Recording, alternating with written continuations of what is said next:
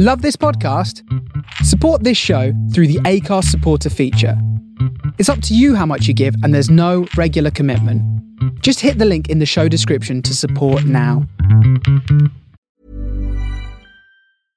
Quality sleep is essential. That's why the Sleep Number Smart Bed is designed for your ever-evolving sleep needs. Need a bed that's firmer or softer on either side? Helps you sleep at a comfortable temperature? Sleep Number Smart Beds let you individualize your comfort, so you sleep better together. JD Power ranks Sleep Number number one in customer satisfaction with mattresses purchased in-store. And now, save 40% on the Sleep Number Limited Edition Smart Bed for a limited time. For J.D. Power 2023 award information, visit jdpower.com/awards. Only at Sleep Number stores or sleepnumber.com. There's never been a faster or easier way to start your weight loss journey than with PlushCare. PlushCare accepts most insurance plans and gives you online access to board-certified physicians who can prescribe FDA-approved weight loss medications like Wegovy and Zepbound for those who qualify.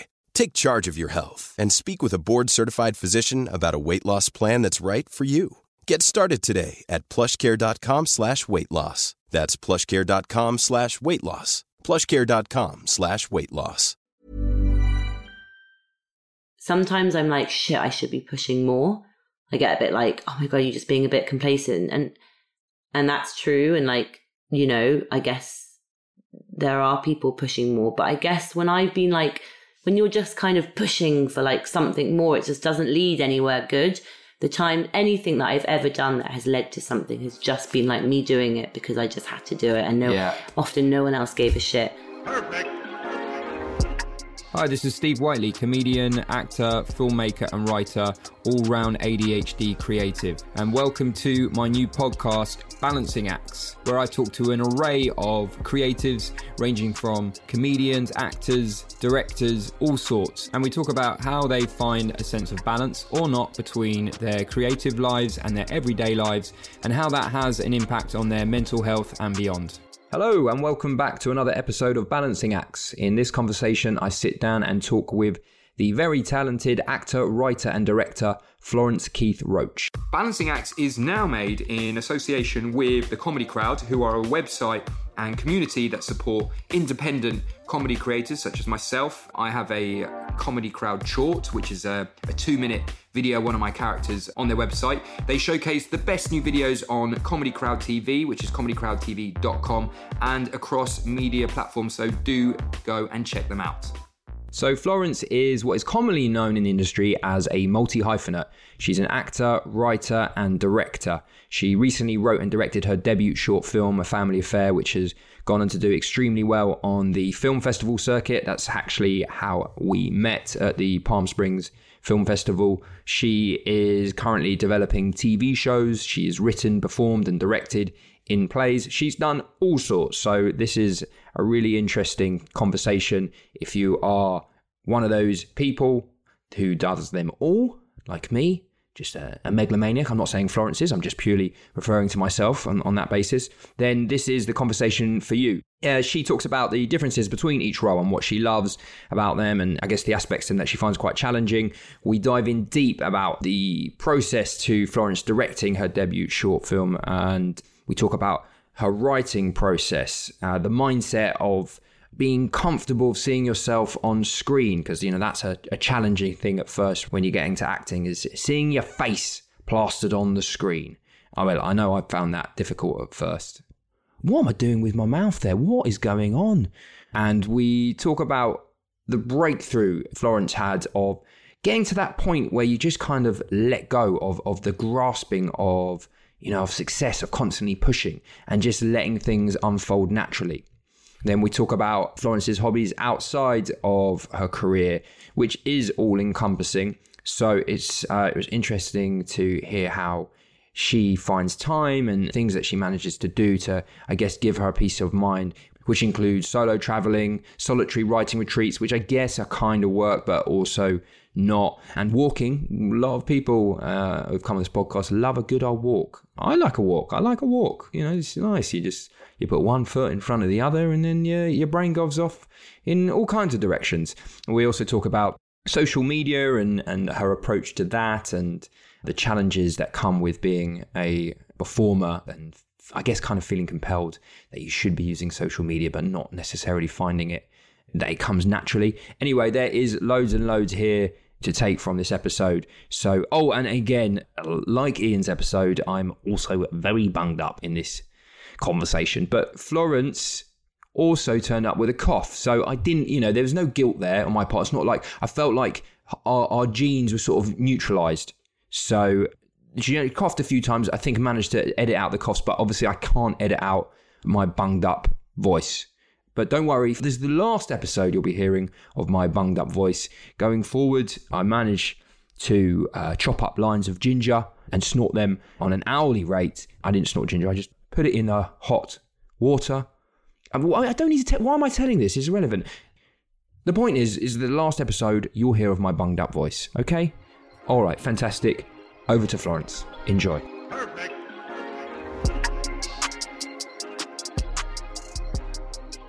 We did a radio session at drama school once, and it was really enjoyable, like getting us to like, I remember they were like, the radio is the most intimate art form, more so than any other, like, because you're just going into someone's house, and the way that they would make us relate to the microphone, like this, you know, the intimacy of it was quite amazing. Yeah. Yeah, and it's, I think that's probably what people like about podcasts. It's sort of like you're sort of a fly on the wall of two people's conversation. As opposed to like, if you like old school radio. Hi, I'm Steve. Welcome to Drive Time. I used to be one of those guys. What, when? I used to be on a radio station. It's now called The Beat, but it was called Bang 103.6 FM. Welcome to Bang 103.6 FM, Colston's largest and only radio station. And I have to record like all the in-house adverts as well. But did you have to do that voice? Was it like that? No, this is how I used to speak. And some people said I sound like a dickhead. It's funny that that's like an inherited radio broadcaster trope, like no one's defined it, but one after the other people just imitate it. It's like newsreaders, the same thing, isn't it? It seems to always happen. And poets. Poets go up at the end, it's really annoying. Yeah, it's all very like wistful. Even if it's a funny poem. I know. Why? I find that really annoying. Do you find there are any aspects of yourself that does that when you're acting? Is there any sort of mode that you go into and you're like, oh, I'm doing that again? When you do shit acting. Is that what you mean? You want to say? Yes, I think particularly in theatre, I have a habit of being a bit loud. Yeah, getting quite... you know when you do like something like Edinburgh as well, where you're like really tired and like there's like two people in the audience and there's like a drunk guy at the bar, and my way of reacting to that is to like get like quite... aggy, like, you know, almost like anger is the go-to emotion. And so sometimes when I was doing my plays, like friends or family would come and see it, you know, more than once consecutively, and a lot of the time they'd be like, it's a completely different play when you're like pushing it, I suppose, and like, you know, kind of leaning to, I guess, because like, you know, leaning towards the anger of something, the play, your work, often my writing just becomes unbearable, because it's like this sort of, because already I'm writing about anger most of the time in some way, but, you know, the nuance of it. And yet when you're relaxed and you're allowing, you know, just allowing things to come up, it becomes, you know, the play that it can be. Do you know what I mean? Yeah, for sure. I have to really check myself a lot of the time. Really? Yeah, I just have to make sure that I'm not like, I don't know why anger is like, I guess it's like an urgency or something. And particularly when you're pushing it, maybe it's like, you know, urgency feels like that's going to convey the emotion and importance of it. Yeah. So sometimes that will take away from the subtlety of a performance, maybe. Yeah. Yeah, it's relentless. I don't know. It's funny. I really noticed that, like, especially with theatre, and it's the same as screen, obviously, but obviously that's different because it's like you have more chances to do it. Like, the reactions to some of my work would change so much. And you know, it took me, it was like the skill was to allow myself, you know, that consistency of like settling in and just gentleness, I suppose, was something I had to work really, really hard for. Yeah. Because you're kind of like, you're a trained, thoroughbred actress who's now become a director as well. Family Affair was your first short, right? Yeah, it was my first short, but I had co-directed a short before. Okay. But it was the first thing I directed on my own, yeah. And how have you found the transition from performing to directing? Well, it wasn't that much of a transition because I was still performing in it. So it was like a sort of semi, you know, like I was still like, it was almost like I just added on an extra thing as opposed... It's a big thing to add on. Yeah, definitely. I loved it. It was... yeah, it was the most, like, making that short was one of the most sort of creatively satisfying things I've ever done, I think, because I suppose, you know, I loved the way that by doing, you know, you're obviously involved in every decision. And as someone who loves being really involved, you know, it was like, it was so visceral. There wasn't any time, you know, when you're acting often you're like sitting off a lot of the time and like, yeah, you know, twiddling your thumbs or just worrying about your particular part. Whereas with this, it was like so holistic. There was like every single part of me had to be thinking about something different. And that, for me, my personality type just was like, I just loved it. And I think also because the nature of directing in that way is so, I was so terrified, you know, like, so I was, and also you're collaborating so heavily with other people who are far better than you and far more experienced. So it was just like, you know, it was just this all-encompassing creative experience that I loved. And I can totally relate to that. Did you find it a challenge when you're going from, I guess, when you're directing yourself, were you like going back, play back, please, every 2 minutes, or were you kind of like, if I'm acting in something that I direct, I kind of will instinctively know if it's a good take or not, and also I don't know. I also find it like I'm super wary of not trying to focus too much on myself and like give myself like you know more takes than I would do any other cast member. How do you navigate around that? Yeah, definitely. I feel like it became the opposite. In fact, I gave myself too little takes in some cases. Like when we were in the edit, the editor was like, what the fuck, like you did that other like motion like 50 times with that actor, and then you with the most emotional core of the scene you only did 2 takes. Yeah. And I was really like, oh wow, because you know, yeah, I was really aware of like needing to just get it. I needed to just be able to get it and move on because everything else needed my attention. And so my I'd sort of like, what I'd done is I'd spoken to a lot of other people who had written, directed and acted and stuff. And the main thing people said was like, it's great because in a way you're not worrying about your performance. And often that's the best thing that you can do as an actor, just kind of leave yourself alone a bit. And obviously I really believe that like when you write something, you do a lot of the work that you do as an actor, like you're going internally so much to create that. So I was already very ahead, you know, and then also I, you know, specifically worked on my performance before, knowing that on the day I wouldn't have that chance. I didn't have chance to watch playback a lot at all because we just didn't have time. It was just so tight. Mm-hmm. So I had to like, you know, I just said to the crew, you know, I said to certain people, like, you can say something if you think I haven't got it. And like they did. And also other people in the crew randomly would be like, I don't think you got that, which I love. Sorry, you're fired. I really like that though. It was like, it was very democratic. And, you know, because everyone could see that there was like a lot for me to be taking in and everyone really believed in it and stepped up. It was kind of amazing. And also someone had said to me, you know, the most important thing is just to give yourself options, because that's what you need. And I think it was a great experience in terms of acting, of like learning, like being really like less precious, you know, like, and doing that edit as well. You know, definitely I could have done more takes. And obviously I think your performance is always going to suffer a little bit when you're doing all of that.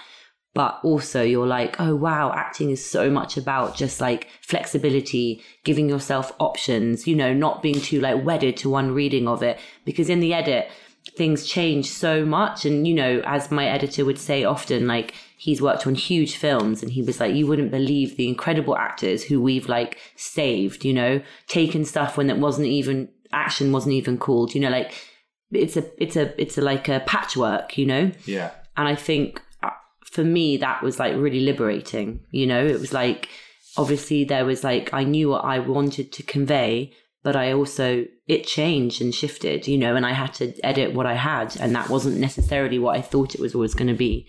So yeah, it was like, it was a learning curve, and but one of, like, you know, I guess just fluidity was the main thing to try to aim for. Yeah, so much of the filmmaking process happens in the edit. Like, what you go into the edit with, like, what you think is your film, which is, like, loosely or mostly based on the script, and then you come out with something entirely different altogether. Mm.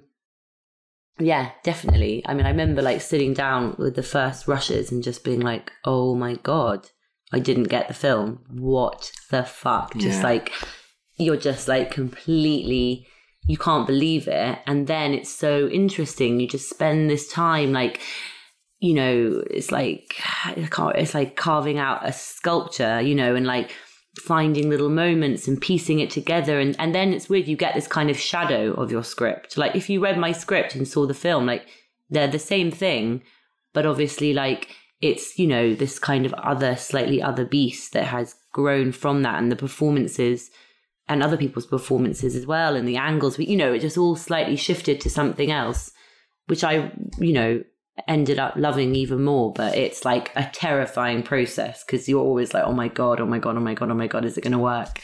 Yeah. Until the very last, even the last edit, you're like, I like this, but I have no idea what this is anymore. Yeah. And like, if it, I don't know, you know, you've seen it so many times, it's impossible to kind of even understand what the impact of it might be. Yeah, you lose your perspective, don't completely. You? Completely. I always find the first edit is the hardest one to watch. I like completely panic. I'm like, what have I done here? This is a disaster. Yeah.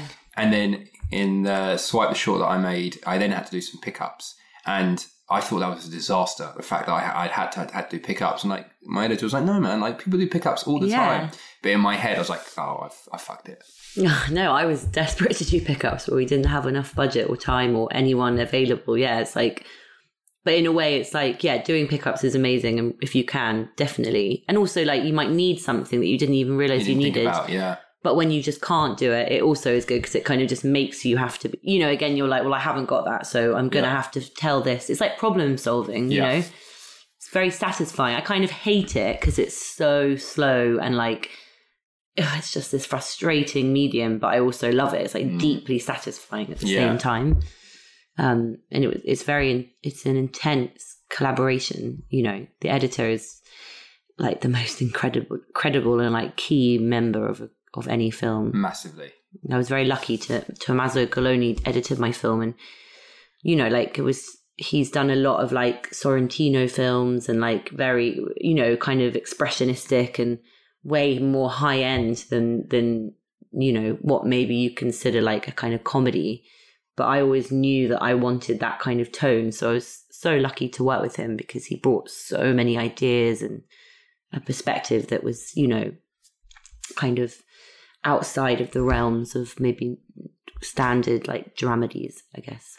Did you reach out to him specifically, wanting to work with him? You'd seen his work. I'd before. Seen he'd edited some shorts of people that I knew, and I'd really liked them. Yeah, and then I kind of looked him up. Yeah, I did actually, but you know, I was, I wasn't sure because you know mine is also a comedy, and like English wasn't his first language, and he also hasn't done loads of comedies before, and so I was like, oh god, maybe I need a comedy editor. And then it was like a friend I think gave me some really, you know, great advice, which was like, you are the beat of your comedy. Do you know what I mean? Like, I've written it, so therefore, like, in a way, like, that's something that is very personal, whereas like the look and having, you know, that all these other elements that I'd also wanted to bring to it, like, you know, that's something that someone else can bring out of you. Yeah. And, you know, Tommaso also totally got the comedy. It was like, it wasn't, you know, but I was, yeah. And also, you know, I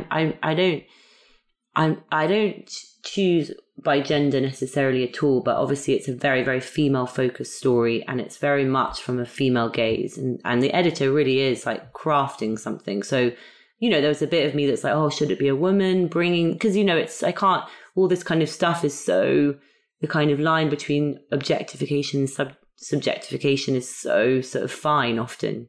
Anyway, the point is, it's not gendered at all. And Tommaso was like the most sensitive, like tender, nuanced editor ever. But these are all questions you have when you're kind of bringing a team together. Like, will people have the right sort of sensibilities or eye or kind of gaze. Yeah. What you managed to do really well was get the balance between creating something that was a comedy, or if you want to call it dramedy, and also having a really cinematic look. I mean, it was shot beautifully. Oh, thank you. Thinks that's hard to do sometimes, because if it's like comedy focused, that's usually the priority. You know, let's shoot on a wide, we'll get our reaction shots. Yeah. But you clearly thought about the look and the feel of the short. Yeah, definitely. Did you spend a lot of time with your cinematographer sort of deciding how it's going to look and shots, and did you sort of like have references and all that sort of thing? Yeah, yeah. 100 million. I mean, so I co-directed this show ages ago and found this amazing cinematographer, Sarah Cunningham, who again was like way too talented and sort of, skilled for me at that stage. But she studied in Paris, so she was kind of wanting to break into stuff here. So I was very lucky to work with her. She was like mainly shoots on film, like very, very sort of cinephile DOP. And so we shot this film, and, you know, it was amazing because, my references are largely 70s soft porn is kind of my favourite cinematic genre and world. Yeah. And like Italian 70s cinema. And, you know, we kind of playing with, she loved that and was so experimental and so generous with us. You know, maybe we couldn't shoot on film because we didn't have the budget, but like using sort of see-through tights to create that Vaseline look and all the rest of it. And then since that first thing we did, you know, we've just kept speaking and we're friends. And, you know, I'd always send her stuff, and she's really, you know, what's great is we built up a language together. And my sister was the set designer. So similarly, we have this really like, so for months we were like, you know, I was pulling images of films that I love, but also films that they know and they know that I love. And, you know, like creating huge mood boards and kind of palettes and textures. And I think the main thing was like, you know, I come from theatre. I started writing theatre, and that was kind of how I began. And so when I first like was sort of sending this film round, like a lot of like, you know, people who I met or worked with, like, we're a bit like, oh yeah, it's great, but like, you know, shouldn't you be making something that's a bit more cinematic? Was something they kept saying, like, you know, like they think what they meant was it's really interior, which is like a play. But it was such a frustrating note because, you know, I was looking at films like In the Mood for Love and like Douglas Sirk films and like Vincent Gallo films and all these, you know, all these films that are hugely cinematic and use interiors to be huge, you know, it's impressionistic and playing with all these different, you know, light and color and all these things that are totally cinematic. But it was like, I had to make it to show that, you know, it's possible. Do you know what I mean? Like, because they just read it as like, as you say, like, you know, in a room, like two-hander play, you know. And it was funny, I did a kind of an amazing screening and talk with Mike Lee, and that was the first thing that he asked me. He said, I bet when you were touting around this film, people told you that it wasn't cinematic enough, because he was like, I got exactly the same thing my whole life. He's like, because he also came from theatre, and his first film is this, I got invited to screen my short with his first feature, and then we did a Q&A, and he was like, you know, I was just always telling them to fuck off because they were just, you know, constantly being like, oh, it's too theatrical. And he was like, that's just not true. Like, cinema can be anywhere. So, a lot of thought was put into the way it looked. Yeah. And you can really tell that. It is frustrating sometimes when you've got a script in place. Sometimes people won't necessarily take the time or have the imagination to envisage what it is that, how you think or how you know it was going to look. So in the past, I've often just shot scenes or tasters just to show people because of like this completely different experience if somebody's watching something as opposed to just reading words on a page. But obviously that's tricky because that can cost time. Yeah, money. To do it well, exactly. Yeah. So chicken and the egg with all this stuff, you know. I mean, it's like, to have the support to make a really good film that kind of represents what you wanted to do, like how do you get that support in the first place? And it's, you know, that's, I kind of think, is the main battle of making work and doing this, is like how to sort of find a way to kind of, you know, to make work and and to be exposed to like the professional world, you know, how to begin really. Yeah. Would you say then prior to this, you'd mainly written drama? When would you say this was your first like comedic experience, or you've done lots of stuff before? Other way around, yeah. Oh, really? Yeah. I mean, all my stuff that I've ever done is really like dramedy, I would say. Like it's yeah, I would say like yeah, but like of different. So before this, yeah, I was doing theatre, writing plays, and then putting them on and putting them on in weird venues for free, basically around London, and then kind of people coming and then using the money that we got from tickets to like go to the Edinburgh Free Fringe. And that was always kind of, the Vaults Festival was really key to like, they really supported me, and that was amazing because it was like a proper venue and it was in central London and people would come and word would spread. And then like, yeah. And so then I won a competition there to get my play that was on published. And that was a kind of dramedy about a female friendship over a year, and kind of the nuance of how their friendship was changing with grief and all the rest of it. And yeah, I guess from there it was published, which then meant that like now kind of women around the world do it, you know, which is kind of, I guess that was, you know, as a writer to kind of be, you know, I was always writing, performing till that point, but suddenly it was like the first thing where like people who weren't me were performing that work.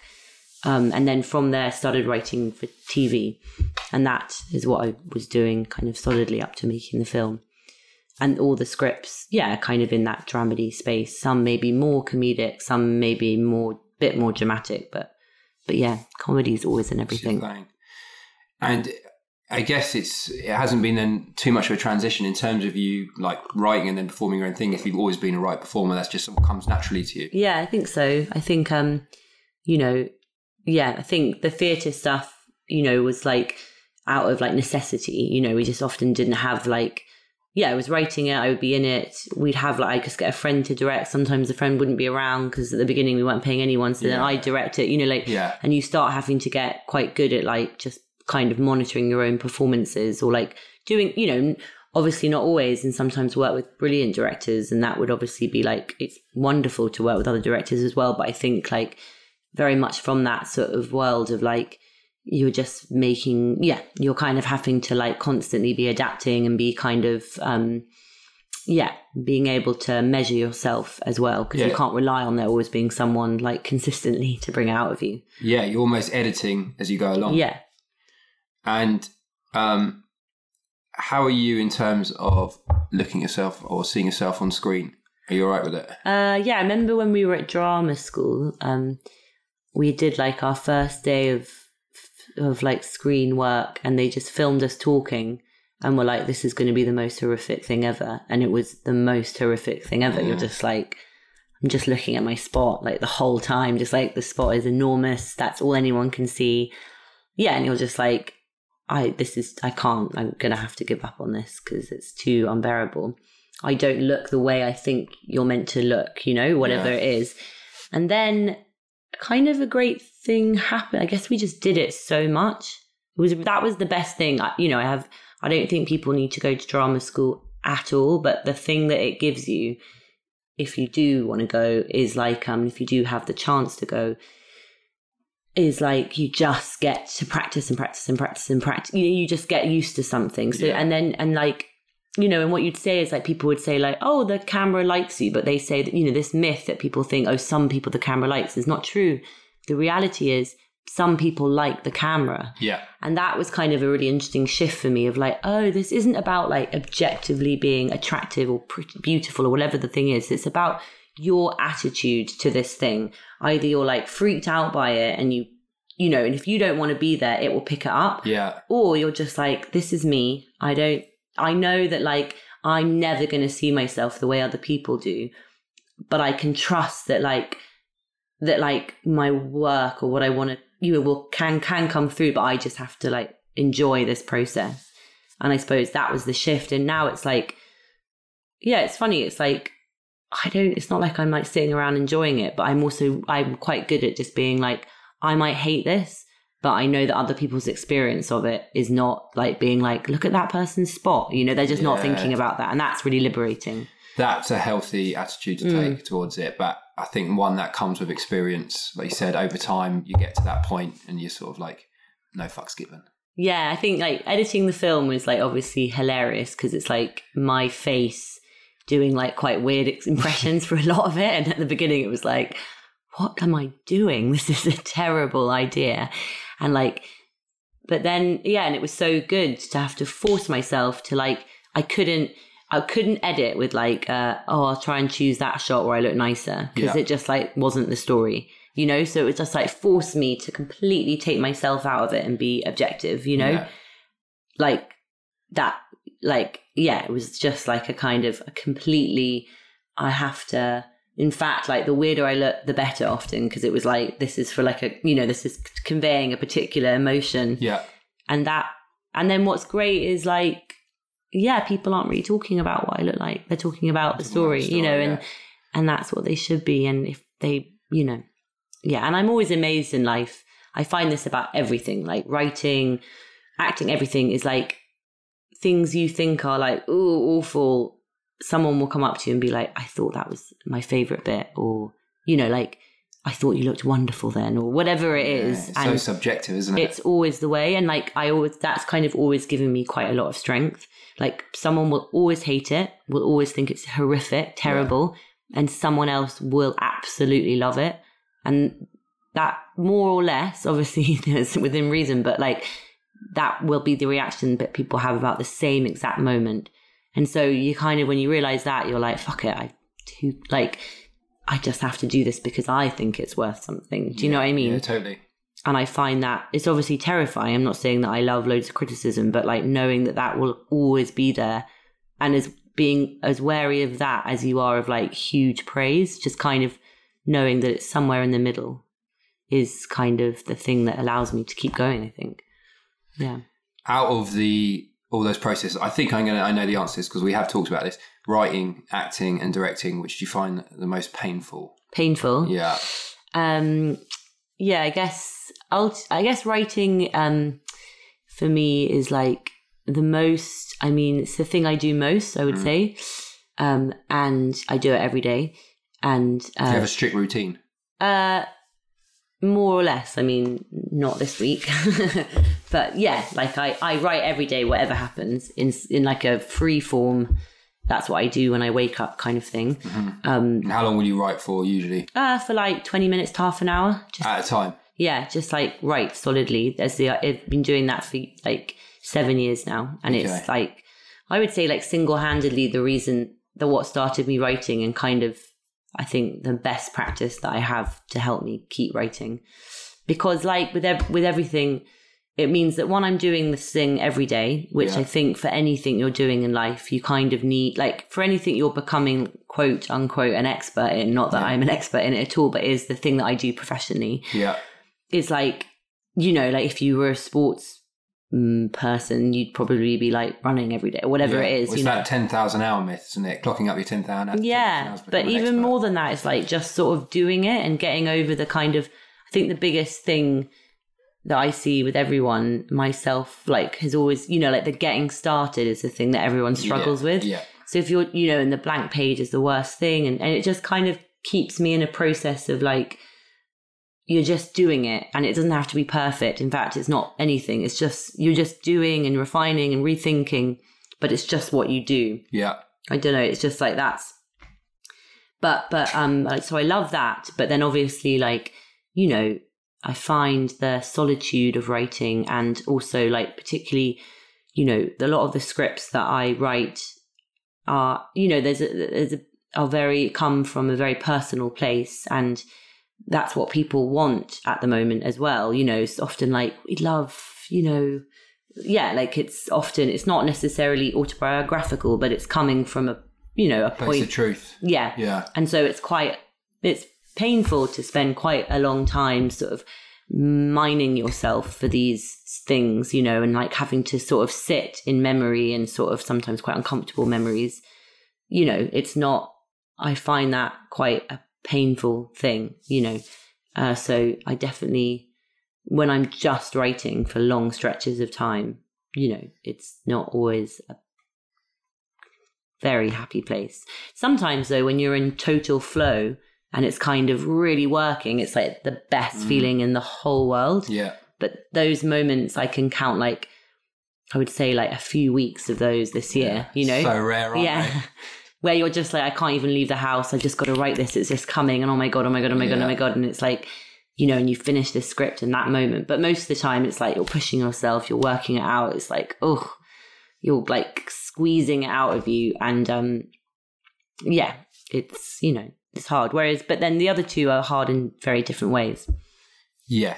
Yeah. I mean, I guess that's what's so enjoyable about it. It's the variety between them all. 100%. Yeah. I'm so, you know, yeah, this year particularly I've had quite a lot of variety and it's been amazing. I think, you know, in the past it hasn't been like that and it's definitely been more of a struggle. Whereas, you know, everyone always asks like, how can you do all three? And like, you know, oh my God, but genuinely I'm like, how could you not, you know, like, for me, it's like jumping from, the solitude of and that very sort of academic space of writing to then acting, which is just a totally different creative feeling. It's like, very visceral, very playful, very like, you know, communal and collaborative, which I love. You know, it's also exhausting in a different way and kind of demanding of you and a very different kind of mentality.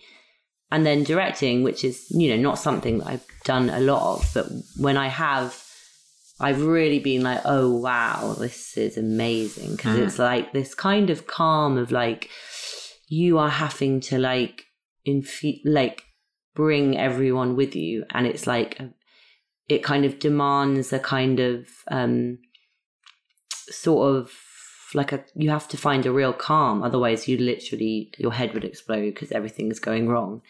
And it's a really like amazing, I don't know, I imagine it's like what like conducting is, or what like leading people into a battle. It's a terrible direction, not that I'd ever want to do that, but you know, it's like it's like a magnanimity that you have to, which is, you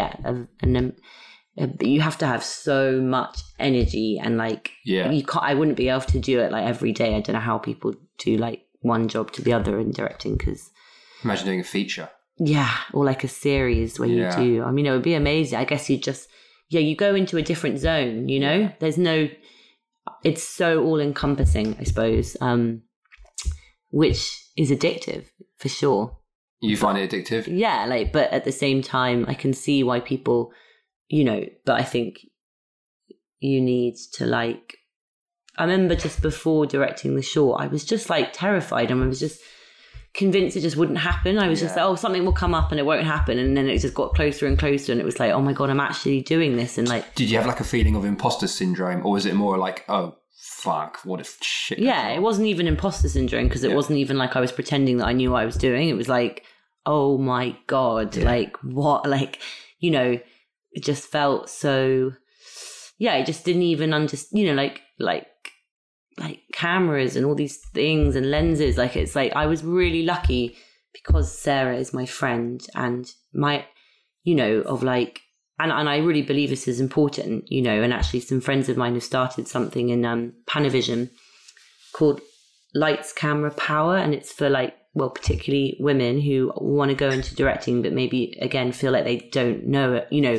a lot of people have that feeling that they haven't gone to film school and, you know, that's, they don't have the confidence to just say, I'm going to direct. And so it's about going around Panavision, and it's really amazing with DOPs who take you through the cameras, the lights. Because basically anyone can direct, you know, like other people are the technical skilled people. You're not there to be the one who's like, this is the focus of the camera at this point. You're there to be like, this is what I want to convey. But I think a lot of people, particularly women, feel like they have to know everything before they can do something. And which is obviously, there's an issue with like, well, we haven't got enough female directors. So anyway, knowing that, it was like, I knew I really wanted to do it. I knew it was important, but I also knew it's really fucking scary going into something where you don't know everything. But that's the kind of leap of faith that you have to take. And I feel like even every director, even like Stanley Kubrick, who's like the most prepared director in the world, probably feels that leap of faith thing the night before they shoot. So 100%. And then it's just a question of like how good you are at masking that. Yeah, and managing just turning up on set and just being Well, how much of a kick you get out of that? Because I think there's obviously a part of people who do it. You know, I quite enjoy that. Like, I think I personally do quite well in chaos. I'm not so good in other scenarios for sure, but like, I think if you're someone who likes acting or acting and directing, I feel are similar in a sense. Like writing's a bit different because you can spend hours on your own perfecting things, but acting and writing is like, you kind of have to be a bit of like a masochist to do those jobs, because what you're basically saying is like, acting is crazy. Like, I'm going to go on a stage in front of like hundreds of people and like remember 2 hours worth of dialogue with other people. Anything could go wrong at any time, but I'm going to, within that, just say I'm going to go with whatever happens, like in public, you know, like that's, for the people who like that, it's like a very crazy thing. Yeah. But when you do, it's amazing. Yeah, when it goes right, it's amazing. It's, you know, that feeling of having made your short and looking back at it like, oh wow, I made this thing and it's out there now and it's doing well at film festival, and then it takes on its whole life of its own. Like, we wouldn't have met. I know. We never made a short, and you meet all these people who are doing similar stuff to yourself. I was like, oh, this is that's awesome. Amazing. It opens up a whole world. Exactly, and you forget that like there was a moment on like day one where like a helicopter was, you know, flying for outside the house for like 3 hours, so we couldn't. You can take my water. Oh, thanks. So that we had to stop filming, and it was like, oh my God, we're not actually going to be able to finish this short if that helicopter doesn't leave, and there's no way we can get that helicopter to leave. If it flies for one more hour, we're not going to be able to make this film. Yeah. That was like what happened on our first day. Perfect. Hello, sorry to interrupt in the middle of this insightful conversation, which I'm enjoying, I'm sure, just as much as you are, but I need to give you guys a little reminder. If you like this conversation, this episode, if you like Balancing Acts in general, then please do subscribe to us, rate and review us, because it makes the world of difference, and the more reviews we get, the more rates we get, the more people can discover the podcast, and we can make it go viral, whatever that means. Okay, back to the chat. All these things at the time you're like, this is the worst thing ever, and then you look back at the film and you forget that, and you're like, yeah, it was a wonderful experience. Yeah, great experience. Our first day we had one of our leads had food poisoning and projectile vomiting. We had not funny. Yeah, I mean at the time, but again you're just in the chaos. Yeah, it's like, this is what it is. You've just got to deal with it. It's like, yeah, someone get him a bib, and let's carry on. But yeah, it's, I guess that is part of the beauty of it. So okay, so work aside, what are you good at? Like, are you good at living the rest of your life outside of work? Are you good at sort of like just relaxing? Or are you always your mind? Because you're a writer and you're a creator, you know that your career is almost largely based on your output to a certain degree. Mm-hmm. So are you good at just putting that stuff down, just saying, okay, I'm just going to chill tonight and watch Netflix? Yeah, well, Netflix is still work. It is, you know what I mean? Still analysing. Okay, maybe a bad example, but... Yeah, I think I have got better at it, yeah. I used to have like a terrible time, and it was this repeated pattern. You know, because I go to Edinburgh a lot, and obviously, you know, you go and you have this intense month of just like chaos and, you know, it's largely thankless, but there are moments of joy, and it's like totally, you know, you're giving it everything. And then you kind of come back, and then in September, which already anyway is still weirdly this like start of the year school thing, you'd be like, oh wow, nothing's changed. Like, I'm still broke. Yeah. My career's not gone forward in any way. Like, September blues. There's no one here to like, it's not like anything's happening. I'm going to have to like start it all again. Yeah. Like, if I stop now, not one person would care, you know? Yes. And that I would always get really, really down. And it would just, you know, it was just this like heaviness of just, it's just a lot to like, be like, okay, what am I gonna do now, and how am I, you know, and let alone like, you know, what is my job gonna be now to like, you know, so that I could just spend all my money doing this like, you know, tiny play, and then I'm trying, you know, and then I guess for me, I went to therapy, and that was really helpful. Did you go to therapy for that specific reason? I didn't go for that specific reason, but I went for various reasons. I, you know, to deal with things, grief and things like that that I maybe hadn't. But I think what it was like that feeling coming back and being like, oh, wow, there's things I'm just not confronting. Yeah. And this is ridiculous. I'm still feeling this. And yeah. I know it's to do with this, but it's also not because, you know, I think it's also something else. You know what I mean? So started to kind of, yeah. And like that was helpful again in terms of like, talking that through, but also I guess, yeah, it was also, I think what shifted actually was like this realization that I wasn't doing these things anymore for a result. So I think when I started, it was like, okay, I really need to get representation or, sure. you know, I really need to get out there and see how the hell, you know, it's just this thing of like, you know, even go, you know, like of just like, how the hell does anyone ever like pay any attention to you? Like, it's just so sad, you know, that's the kind of feeling. You're just like a drop in the ocean, you know, no one gives a shit and why should they kind of thing.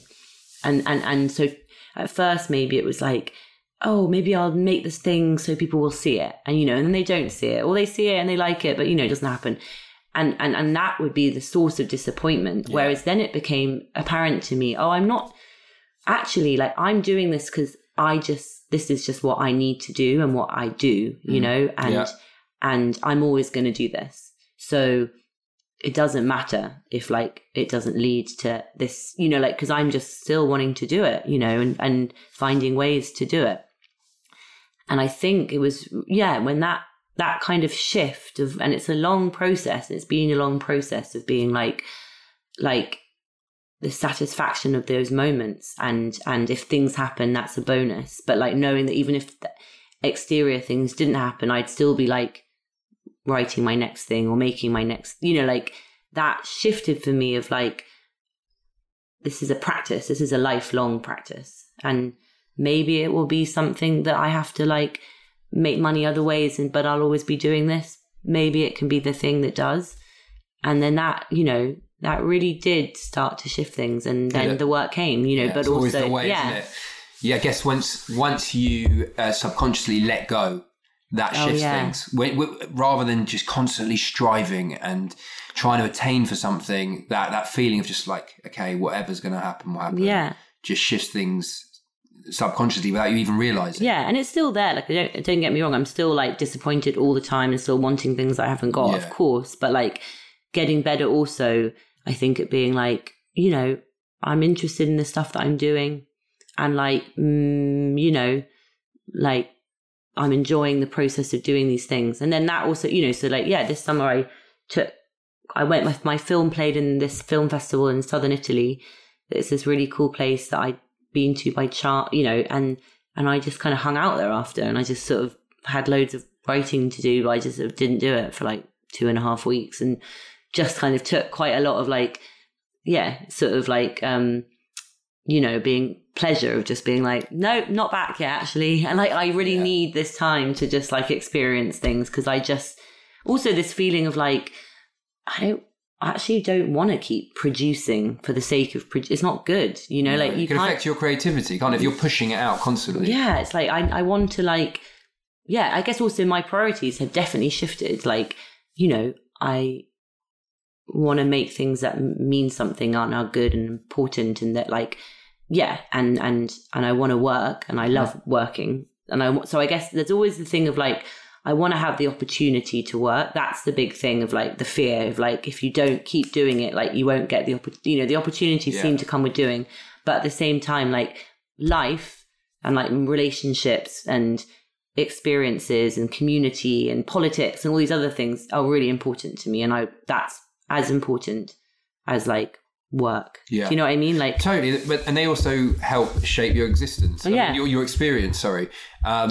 And you know, you've got to go out there to live in order to create those stories. I mean, I'm not saying like that is the reason I'm going to go and live today so I can find a story. But it's just the two go hand in hand, don't they? If you're just going to be sitting in your room every day thinking, oh, what am I going to write that, you know, write today? It's not going to be the same as when I'm just going to go out and enjoy life, etc. And something inevitably will happen that might trigger a thought or an idea or something like that. Definitely. Yeah. And like, you know, the balance, I guess we all know people who are like really successful and really unhappy, you know, that's the cliche, isn't it? And it's like that actually like, yeah, I really don't want to be that. No. So what do you do? What's Florence's downtime consist of?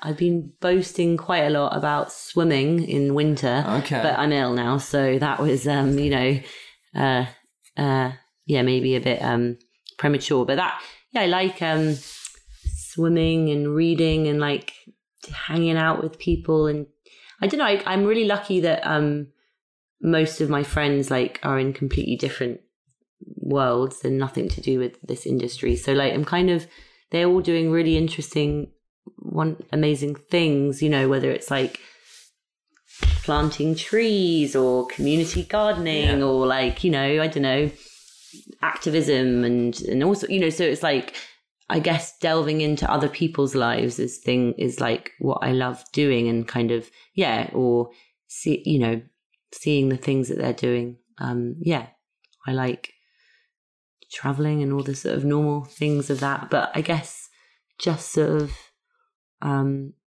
like exploring completely different art forms and completely different practices, and sort of, being completely away. Even at the moment, I'm not really like watching anything. Mm. I can't, I'm sort of, it's not to say there's not loads of really great stuff. I watch a hell of a lot, but like, I don't know, my mind's just kind of more interested in like the actual real world at the moment. You know, it's kind of a crucial time, and I'm sort of, yeah, interested in chatting to people. I love chatting. Love a good chat. And people watching. Fan of people watching. Yeah. Walking around. I love walking around, listening to music. That seems to be, the walking around seems to be a common prevailing theme with creatives that I've talked to on this podcast, in terms of, one, as a mode of relaxation, and two, coming up with ideas. And a lot of the time it's solitary walks. People just like to walk for ages on their own. Yeah, I love travelling on my own. Solo travelling is great. I've had some amazing, I often, not often enough actually, but like going away to write and alone, I don't really get any writing done, but what it does is I'll like have a particular project that I want to finish. Yeah. Normally a project that's like I'm not being paid for is like a project that I just want to do myself. Sure. And so it's hard to find the time to do it because, you know, there's deadlines and stuff. So I'll take myself off, and it's like my favorite thing because you're kind of preoccupied with what you've got to do. So you're not just like twiddling your thumbs, just like whatever. You're very content, you know, with like, but then what normally happens is you just kind of sit and like chat to people and sort of experience stuff in such a like more kind of intense way because you're not with loads of friends, just like distracted, and it just gives you this space to kind of have weird ideas, have like bizarre encounters. I don't know, I've never and like moving around, I've never felt like the few times I've done it, it's like been one of the feelings, most like contented feelings in my, like I'm just like I could do this forever. Yeah, it's very freeing, isn't it? Yeah, just that thing of like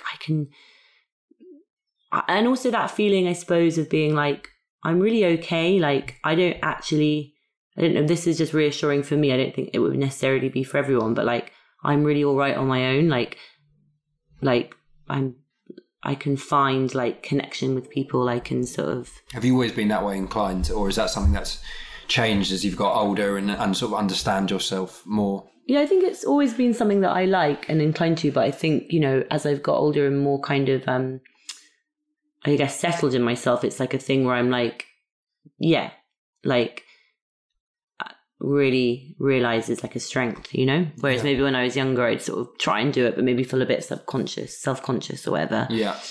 So it's something developed over time. So you seem to me to be someone that's I feel like you've got a very healthy balance going on. Oh, and this is why these kind of things are but in terms, what I mean by that is just in terms like you seem to have like done a fair bit of work on yourself, and you kind of got to a point where you've developed quite a strong mindset and maybe aren't as affected or negatively affected by the results of what you do, etc. In terms of what you're talking about before, you know, in terms of seeing yourself on camera, all that sort of, you've been through that and you've come out the other side, and you're not letting that affect you personally in that respect. Does that make sense? Yeah. I mean, you know, as I say, it's a process. I don't think I'm like out the other, like I always, you know, for everything that goes well, there's probably like 10 things that I have been disappointed that I haven't got, like that I really wanted, or feel really like, you know, so. Yeah, but as long as you don't post on Instagram, it doesn't count. Well, exactly. But that's what's so funny is that I guess that's, you know, I'm constantly a bit disappointed. Yeah. But like also kind of also have this thing of like, wow, but I'm also doing this other stuff. And like, I guess it's like this feeling of like, it's such a difficult profession. Mm-hmm. I'm very aware of like, it's so incredibly lucky to be in any way making your living doing this work. Yep. And sometimes I'm like, shit, I should be pushing more. I get a bit like, oh my God, you're just being a bit complacent. And that's true. And like, you know, I guess there are people pushing more, but I guess when I've been like, when you're just kind of pushing for like something more, it just doesn't lead anywhere good. The time, anything that I've ever done that has led to something has just been like me doing it because I just had to do it, and often no one else gave a shit. And it kind of, you know, and that's just something that I've learned. So I suppose, yeah, it's like to resign yourself to being like kind of part really grateful to even have the chance to be anywhere near the table, wherever the table is. And the other part, like slightly disgruntled and disappointed, and always wanting a bit more, but I guess it's this constant balancing act. You slid it in nicely. Didn't ask Florence to say that. Yeah, and it does feel like it's like a pendulum, and you know, it's never steady. It's never like I'm like, oh, I'm content. But I do try, you know, and also it's terrifying because you're like, it can just, people switch all the time in this thing, and one minute you have a job, and then the next minute it's gone, and how to find that kind of, it's like being in a storm or something, you know. But as I say, I think if you're the kind of people who do this, like you slightly are drawn to that chaos. Yeah, for sure. So I guess, that's, it's like being in a really like slightly toxic, turbulent relationship with someone where it's like really great sometimes and really bad, and you're like, you should probably leave, but there's no one else around, and when it's good, it's really good. I think what's inspiring about you is that you've created a lot of your own opportunities, whereas, you know, it could be some people might go, okay, cool, I've got an agent now. I mean, it never works out that way. Like, oh, let's just wait to get some auditions. Yeah, you can do that, but you're going to drive yourself crazy. You've just gone out and you've created your own output, which has led to an opportunity, which led to another opportunity. And I guess it's not like, I think the main thing I've realised as well is that it's so unlinear. Like from the outside, things look linear. Yeah. And I've really seen that. It's the same thing with people being like, oh, overnight success. And it's never, you know. Never. And I think like, it's not like anything I've ever done has directly led to anything else ever. There's never been like, apart from maybe like people, like I would say TV producers coming to see my play has led to like, what do you want to write? Let's work with you. Okay. That would be the only thing that is like, you know, linear, I would say, in terms of, or like you write something, it gets sent out, people read it, they're like, we'd like to work with you. But other than that, and anyway, that is still not really linear because it just goes round and round in weird circles, and who the hell knows where that ends up. But on the whole, I think the main thing is like, it's more about just being just constantly doing, I feel like tends to lead to like, things happening. Do you know what I mean? Yeah, like, sure. It's like, even if it's meeting someone, it might not necessarily be, you know, something tangible, but just by meeting someone, you don't know what will happen from that relationship. Yeah, and not that you're necessarily vying for that, but who knows what's going to happen further down the line.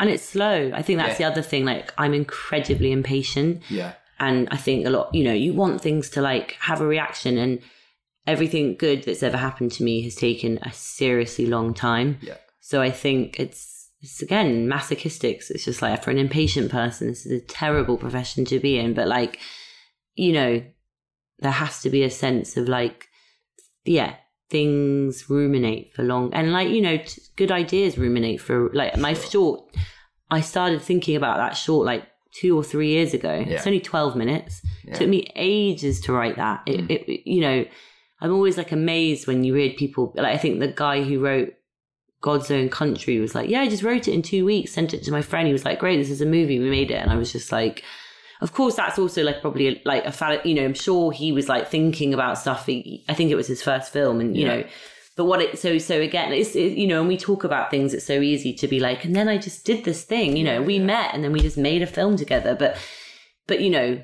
I guess it's like nothing, I really like noticed this with like, and I know this about myself, like when I started doing this kind of stuff, it was like everything was instantaneous and rushed, this idea of like success and what that would be. And then you're like, oh, wow, yeah, like that kind of success is never going to happen. It's not, but that's not, you know, there's so many other layers of just like what sort of, what it can feel like and the highs can be. And they're like, How does the idea of fame sit with you? Yeah, like... less and less and less and less and less. Like when you started out, was it sort of something that you looked at positively? Yeah, sure. Like I think, you know, especially as like a little girl, you know, like that's a big problem, particularly like when I was younger in like the 90s and early 2000s was like, there weren't, we didn't see like female directors and writers like prominently. It wasn't you know, like that was the issue. Like you saw, like you kind of had this instinct to like perform and you like theatre, whatever, film, whatever. And it's like, oh, women do that. They're actors and they're famous and they're, you know, that's what success is. And obviously like everyone around you who's not in the industry, they only ever like qualify success with fame. And then you kind of, you know, you realise that that thing is like a completely separate beast that is nothing to do with what we do. It's like this weird sort of, this weird other species that kind of coexists with everything that we do. And I'm sure it's like, you know, I think it's amazing. I was thinking about it a lot in the election, like how amazing to be like, have a platform like that to like talk about things that are important. Cause like, that's the hardest thing is like, at the moment I feel in life, like getting ideas through the kind of vortex that is social media, you know, like I don't have like hardly any followers or anything like that. And like, I don't really express myself in those mediums, you know, and I don't know how useful they are, but they're for sure that it's like, it's an amazing thing for like to make work, people to respond to it, and then to be able to like have dialogue with people on that kind of grand scale, like quite, that's kind of incredible, but all the other stuff is terrifying. How are you with social media? Does it affect you? Does it affect your mental health at all in terms of like you post something, you like check 20 minutes, say, oh God, I've got like 3FA likes or anything like that, or does that not bother you at all? I'm like struggle with it. I think because like I didn't grow up with it, so it's like not a language I really understand. Sure. And I'm always like freaking the hell out, and I'm also like guilty because I'm like, basically now I only use it to like post about stuff that I'm doing and work. Yeah. And I'm like, this is horrific. I'm just like completely adding to the problem of the situation, which is that like, you know, we just show our like best achievements and it just makes people, you know, I'm sure in the same way that I see people's achievements and you're like, fuck, they're doing so much better. You know, like it just fuels this terrible beast, and I'm very aware of that. But at the same time, it's like, I don't know how to like, I also feel uncomfortable being like really honest about stuff. And like, also it's just not, like, who am I doing that to? My friend, my community it's not like loads of people use it in that way either. So it's like, that's not the relationship. I have it for like seeing what I'm really interested in, like seeing what like discourse is, you know, of people of completely different places to me, of different ages, different, you know, I do find that amazing about it. I think it's like amazing how like ideas and politics can be shared in a way that when I was growing up, I just didn't have access. Mm-hmm. But I also don't feel, I really struggle with like the pithy, funny, like I'm terrible at Twitter.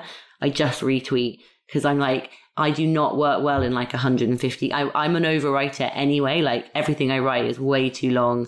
And it's like, and it just freaks me out to like put something out into the world as fact. Like I think social media for me, there's no room for, it's so binary. There's no room for grey area. People are constantly being taken down because people don't get the nuance. And I'm all about the grey area. I don't really believe I know any. I would never really stand by one opinion 100% wholeheartedly. So like the idea of putting that out in the ether, like it's just, it's something that just is not a natural way of me expressing myself. Yeah, I don't think it is natural. I don't think it's not a natural form of communication. I wouldn't be surprised if however many generations from now, people will look back and study this period of time thinking, what the hell were they doing? Like just completely no filters whatsoever, just putting stuff out there. And I've been really watching Twitter sort of during the election and God, it just brings out such a vile side of people. There's no room for debate. It's sort of jumping down each other's throats. No one really values other people's opinions if it's an opposing opinion. And, you know, similarly to you, sometimes you think, oh, should I put forth this opinion or et cetera?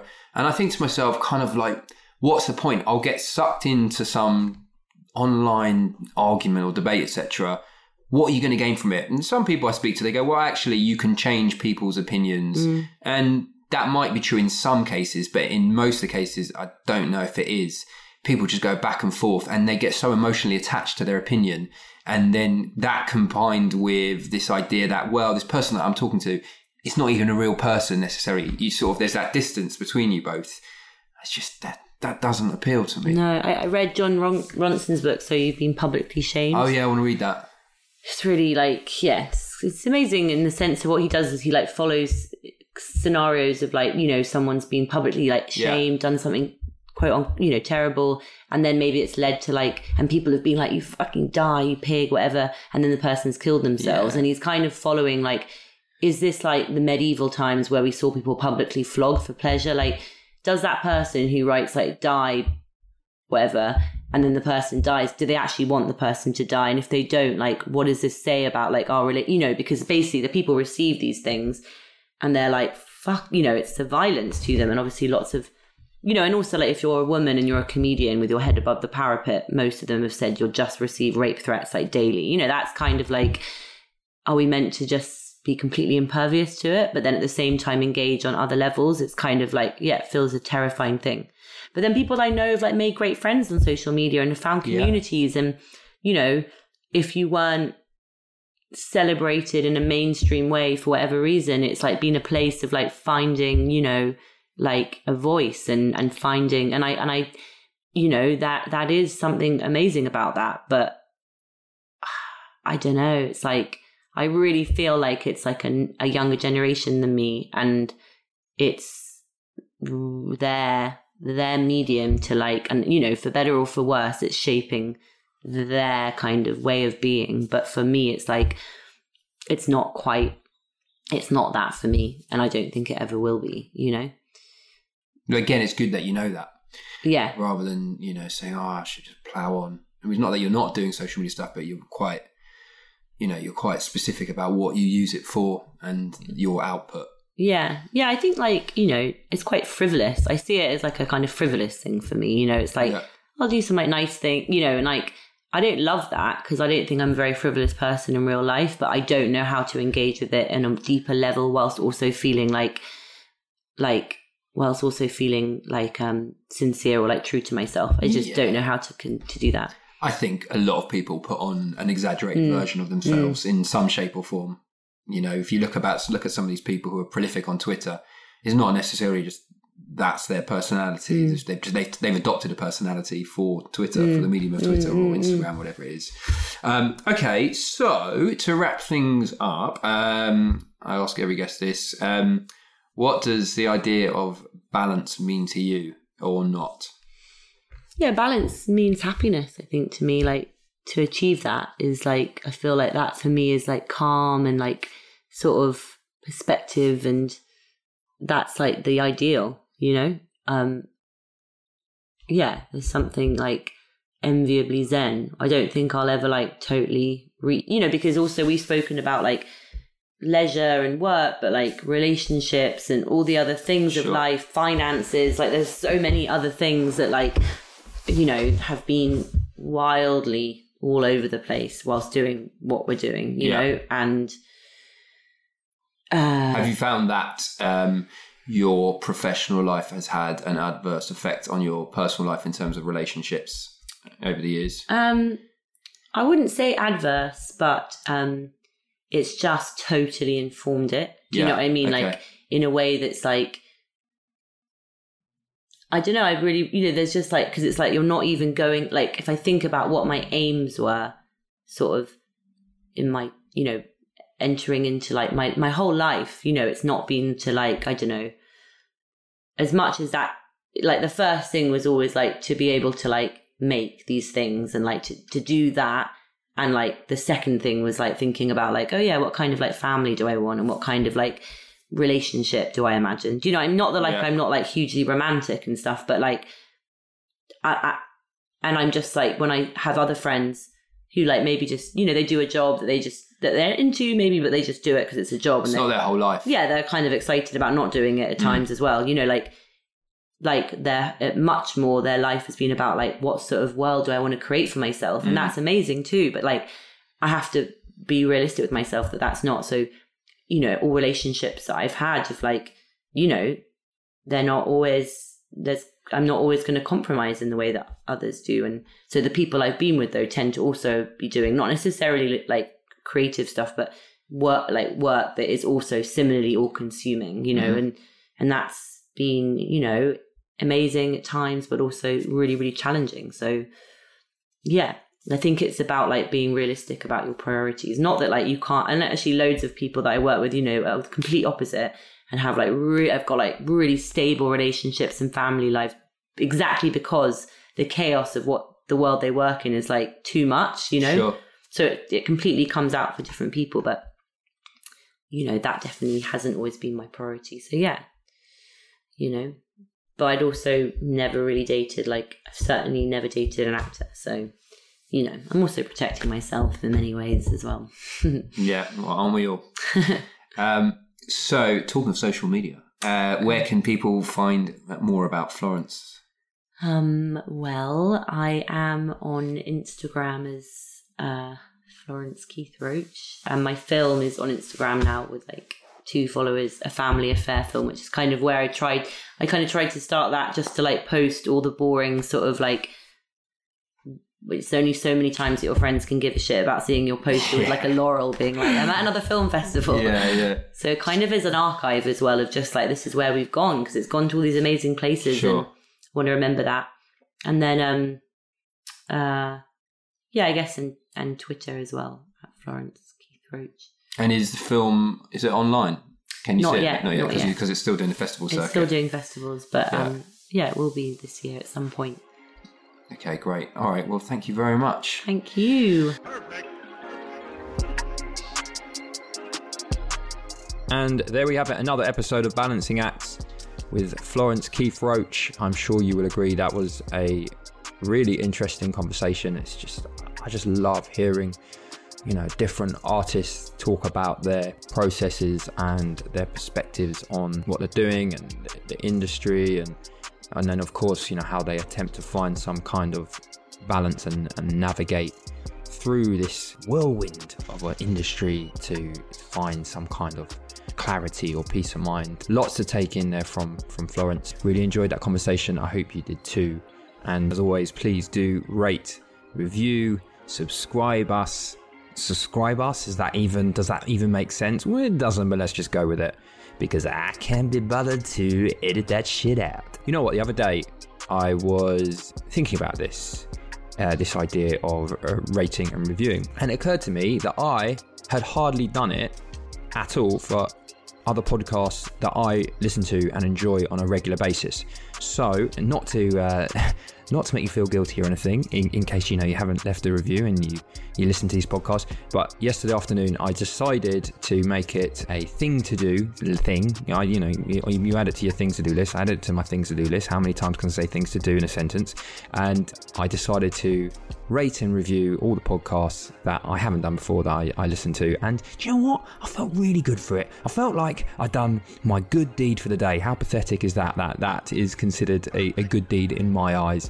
So yes, if you feel like you know, you want to do a good deed, but you can't be asked to do something that really requires a lot of effort, then, you know, feel free, just, you know, leave a nice positive glowing review and give a 5-star rating on iTunes for Balancing Acts, and there you go. Karma will reward you one way or the other. So Balancing Acts is made in association with the Comedy Crowd, who support independent comedy creators such as myself. They showcase the best new videos on comedycrowdtv.com and across media platforms from a load of independent creators who are making the best in sort of adult animation, sketch shows, web series, viral hits, the whole lot. So if you're a creator, you should be on the Comedy Crowd. Go and check them out. They're great. They're really supportive of independent creators, and they've got some really funny shit on there, so do check them out. Okay, all right, until next time, have a good one. Bye. Perfect.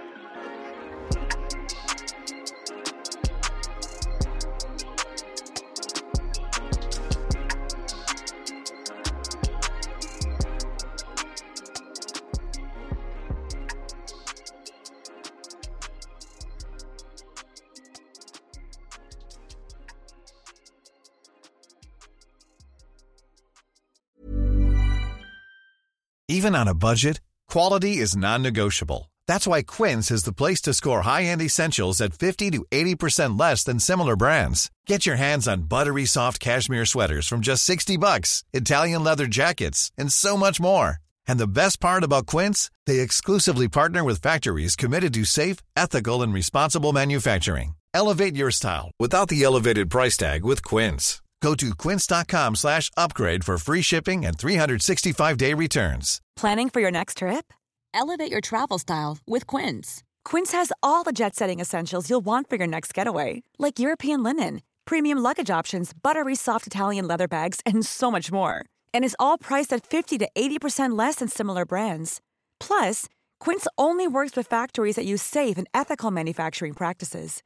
Pack your bags with high-quality essentials you'll be wearing for vacations to come with Quince. Go to quince.com/pack for free shipping and 365-day returns. Mom deserves the best, and there's no better place to shop for Mother's Day than Whole Foods Market. They're your destination for unbeatable savings, from premium gifts to show-stopping flowers and irresistible desserts. Start by saving 33% with Prime on all body care and candles. Then get a 15-stem bunch of tulips for just $9.99 each with Prime. Round out Mom's menu with festive rosé, irresistible berry chantilly cake, and more special treats. Come celebrate Mother's Day at Whole Foods Market.